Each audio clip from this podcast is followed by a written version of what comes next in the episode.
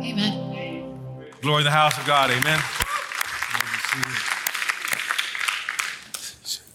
So, over the years, people have asked the question how does one have eternal life? How does one know for certain they're going to heaven?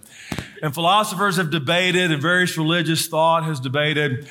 But on the cross of the Lord Jesus, there is a conversation that occurs. I mean, there are many things that are happening at the same time on the cross. On the, the cross of the Lord Jesus, there is a conversation that occurs between Jesus and a thief, a terrorist. And the conversation has to do with several things. It has to do with their life, their death, and their eternity. And so here, uh, Luke gives us this account found in his gospel, Luke chapter 23, beginning verse 39, of this conversation that Messiah is having with a terrorist, someone who's condemned to die. You see, at the cross of Jesus, that cross should have been that of Barabbas. Barabbas should have been at the center of the two thieves, but instead, now it's Jesus. And now there's a conversation that's occurring between Jesus and a terrorist who's dying next to him. And we pick it up in Luke chapter 23, verse 39, it says this. And one of the criminals who were hanged there was hurling abuse at him, saying, Are you not the Christ? Well, save yourself and us. But the other answered and rebuking him, saying, Do you not even fear God, since you're under the same sentence of condemnation? And we indeed justly, for we're receiving what we deserve. We receive what we deserve for our deeds, but this man has done nothing wrong. And he was saying, Jesus, remember me when you come into your kingdom. And he said to him, Truly I say to you, today you shall be with me in paradise. And it was now about the sixth hour, and darkness fell over the whole land until the ninth hour. The Apostle Paul, knowing this scene, knowing this reality, pins these words then in Romans chapter 10 when it comes to salvation. He says this that if you confess with your mouth Jesus is Lord and believe in your heart that God raised him from the dead, you shall be saved. For with the heart man believes, resulting in righteousness, and with the mouth he confesses, resulting in salvation. For the scripture says, Whoever believes in him will not be disappointed. For there is no distinction between Jew and Greek, for the same Lord is Lord of all, abounding in riches for all who call upon him. For whoever will call upon the name of the Lord will be saved. And may the God who inspired these words now speak to us on this day that we call Good Friday, this moment in human history where a terrorist turns to Messiah and finds everlasting life. Let's pray. Heavenly Father, pray now you will speak grace and truth into our lives today. May we understand, oh God, the power of salvation. May we understand, oh God, how salvation comes into our lives, how we can have the ironclad assurance of life everlasting in your name. Speak to us now through your word and by your spirit. We pray this in Jesus' name. Amen. It was almost 12 noon, and the sky was getting darker by the moment. And the Messiah was dying on a cross between two thieves, just as the Bible had foretold in Isaiah. For Isaiah, the prophet, had made it clear that Messiah would be killed, if you will. He would die among thieves. At first, both thieves were screaming insults. Get us down from here. If you are the Christ, do something. As they were releasing their anger, their venom, their poison, you see, they had a hatred for Rome. They had a hatred for the world, and maybe they had a hatred for everything and everyone around them. And as Jesus is being tortured on a cross, as Jesus is now hearing and seeing all the things happening, he's hearing the jeers, he's hearing the insults. People are spitting at him. People are mocking him. As Jesus hears and sees all these things, as he is dying, he cries out, Father, forgive them. They know not what they do. Father, forgive them. They know not what they do. And as these words are proclaimed, as these words go forth, something happened to the heart of one of the thieves. Something changed. Something clicked. That moment that you first came to know Jesus, when something kind of clicked, it now makes sense as to who he is. It now makes sense as to what he offers. It now makes it Something kind of comes together. And for this thief, something changed in his heart. Something clicked as to who this person was dying next to him. And he recognized that this one was the one who made the lame to walk. This was the one who made the blind to see. This was the one who made the deaf to hear. Here's the one who made the leper whole again. This was the one that had raised the dead. He had heard of this one. His name had been throughout the land. He had heard about him, perhaps even seen some of the things. Maybe he was in the crowd at one time when Jesus multiplies the fish and the loaves, but he knew, he knew now this was indeed the Messiah. And something clicked. The other thief continued to insult Jesus, screaming words meant to abuse him, screaming words meaning to insult him. And the thief, whose heart has now changed, is hearing this as well. And he declared the words that Luke would record that changed everything. He declares these words. He says, Do you not fear God? Since you're under the same sentence of condemnation, do you not fear God? That's a question I think we should ask today. Do we not fear God? See, one of the great tragedies of the human heart is the loss of respect and the loss of honor when it comes to God. I'm afraid we live in a culture where we no longer fear God.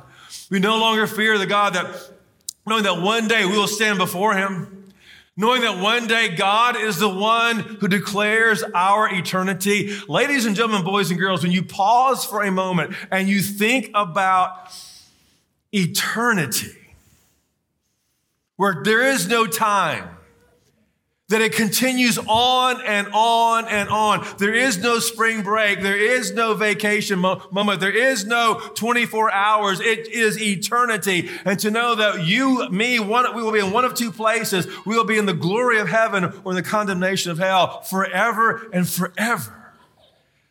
There's something inside of you, there's something inside of me that should cause us to pause. And this is what that thief was saying. Do you not fear God? For he's declaring we'll all stand before him, knowing that God is the one who declares our eternity. And so this thief is declaring, where is your fear of God? Do you not understand, Mr. Other Thief on the other side of Jesus? Do you not understand that we are condemned? And then he goes on to say this, and we deserve condemnation. We deserve it. He basically, for a moment, is reflecting on his life. He's reflecting on the things he has done. And he knows one thing I am deserving condemnation. And that other thief, he goes, You are as well. We deserve condemnation. But this one between us, this Messiah, Jesus, he's done nothing wrong. He's done nothing wrong. You see, here's the point. Every follower of Jesus knows one thing. Me, you, every follower of Jesus knows one thing. And the one thing that we all know is this. The one thing that we all know is that we deserve hell. This thief then declares something. He says two things primarily. Number one, remember me. You see, he is making his request known. He is making a personal statement. He is saying, Remember me. There's something inside of this thief that knows that Jesus, the Messiah, is going to rise from the grave. He knows this is the one who brings the kingdom in. And so he says, Remember me. When you come into your kingdom, he is believing the prophetic promise that Messiah will bring in the kingdom that Jesus is the Messiah that will bring in his kingdom. That life really does continue on, that his kingdom awaits. The response of Jesus was very similar. He says, Truly I say to you, he's making it personal as well. Truly I say to you, he's saying it to the thief, today you will be with me in paradise. A personal statement, a prophetic promise. to a dying terrorist, You will be with me, he says, in Paradis, paradise, the garden of the king, the garden of the kingdom. Ladies and gentlemen, boys and girls, the apostle Paul says, I cannot explain it. Eye does not, eye has not seen nor has ear heard the great things that God has prepared for those who love him. But just know this, it is paradise. It is the garden of the king. It is unlike anything you've ever known or seen before. This thief who believed in Messiah for eternal life changed everything. In other words, this moment where this terrorist is believing in Jesus for everlasting life. And this moment that this terrorist is hearing from Messiah that today you'll be with me in paradise, this moment shatters the theology and the belief that works can save you. This moment shatters the belief that works can save you. What do I mean by that? I talk to lots of folks about life and death. I get lots of questions about eternity. Is there life beyond the grave? And if so, how do I get there? And sometimes I'll ask people, what are you counting on? And I hear all sorts of things like, I try to be a good person. You know, I try to keep the commandments. Well, good luck with that. I try to I pay my taxes on time. I, I was a good dad. I, I was a good wife. I, I, I put up with him, and surely there's something up there for me. We've all heard that one, right? That's not how you get to heaven. The Word of God makes it clear you're saved by grace through faith. And that's exactly what is happening here. Works cannot save you, religion cannot save you. There's nothing you can do that can save you. This event reminds us that we are saved by grace through faith in Messiah.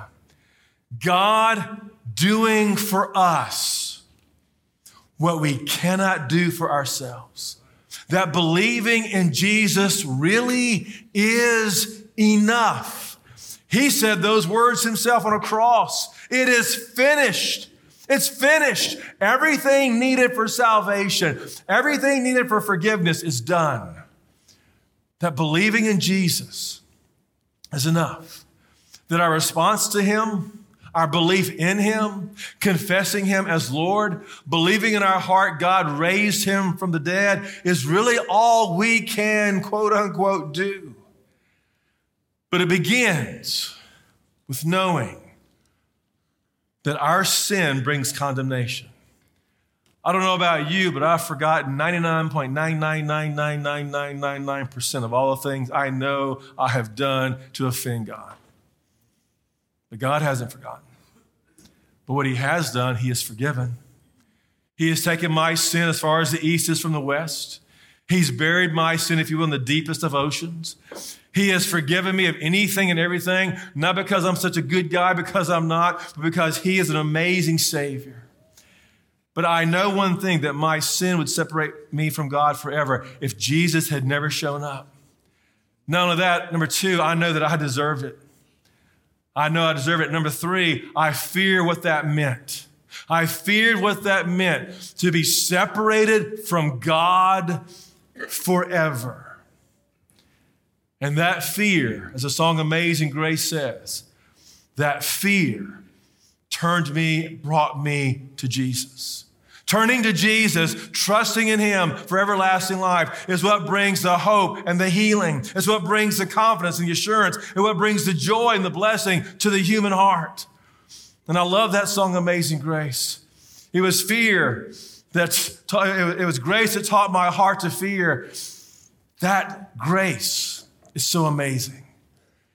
Ladies and gentlemen, this gift that that terrorist received can be your gift as well. Just like him, all we can do is turn to Messiah and say, Remember me. I trust in you. I believe in you. Save me. And the word of God says, Whoever calls upon his name will be saved. Whoever you are, whatever you've done, however bad it's been, doesn't matter. Whosoever calls upon his name will be saved. And that happened on a Friday on the Jewish calendar on Passover.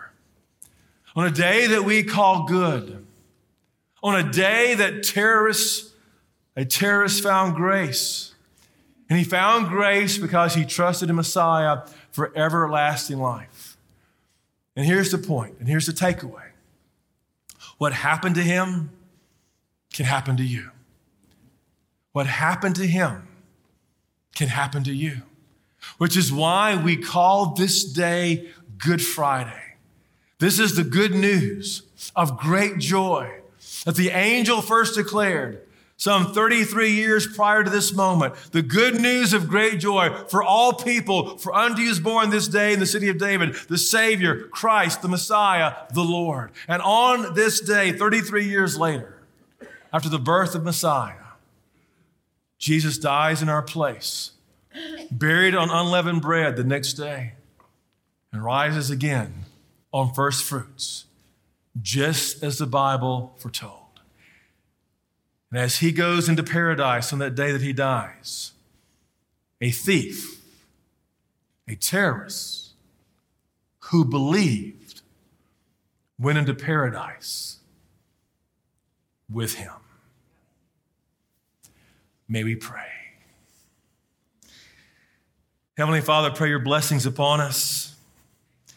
And Lord God, we thank you for this moment.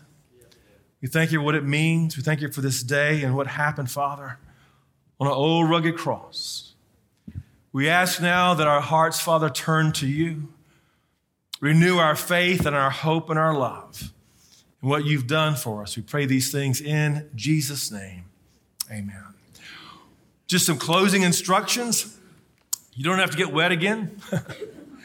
Go out these doors, take a left uh, Nathan and Mark and Stephen will direct you. You can go down the hallway, and there's a way to get into our Family Life Center. Uh, we're going to have our blessing in just a few moments here in the sanctuary for our food. Uh, please, please, please eat as much as you want. I think we're going to have plenty.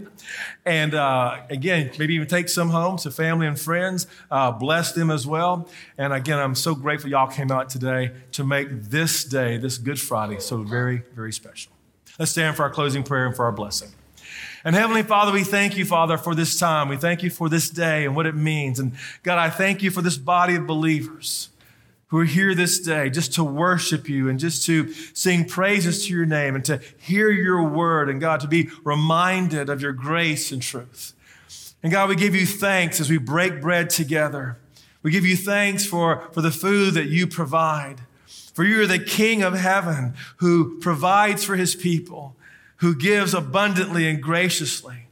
So, Lord God, as we break bread together, we give you thanks and praise for all those, oh God, who've made this moment possible, for all those, oh God, who've serving you and serving your people. Lord God, we thank you for them. As we break bread, we thank you for our food, our family, our fellowship. As we pray all these things in Jesus' name. And everyone said, Amen. Pray, giving praise and glory in the house of God.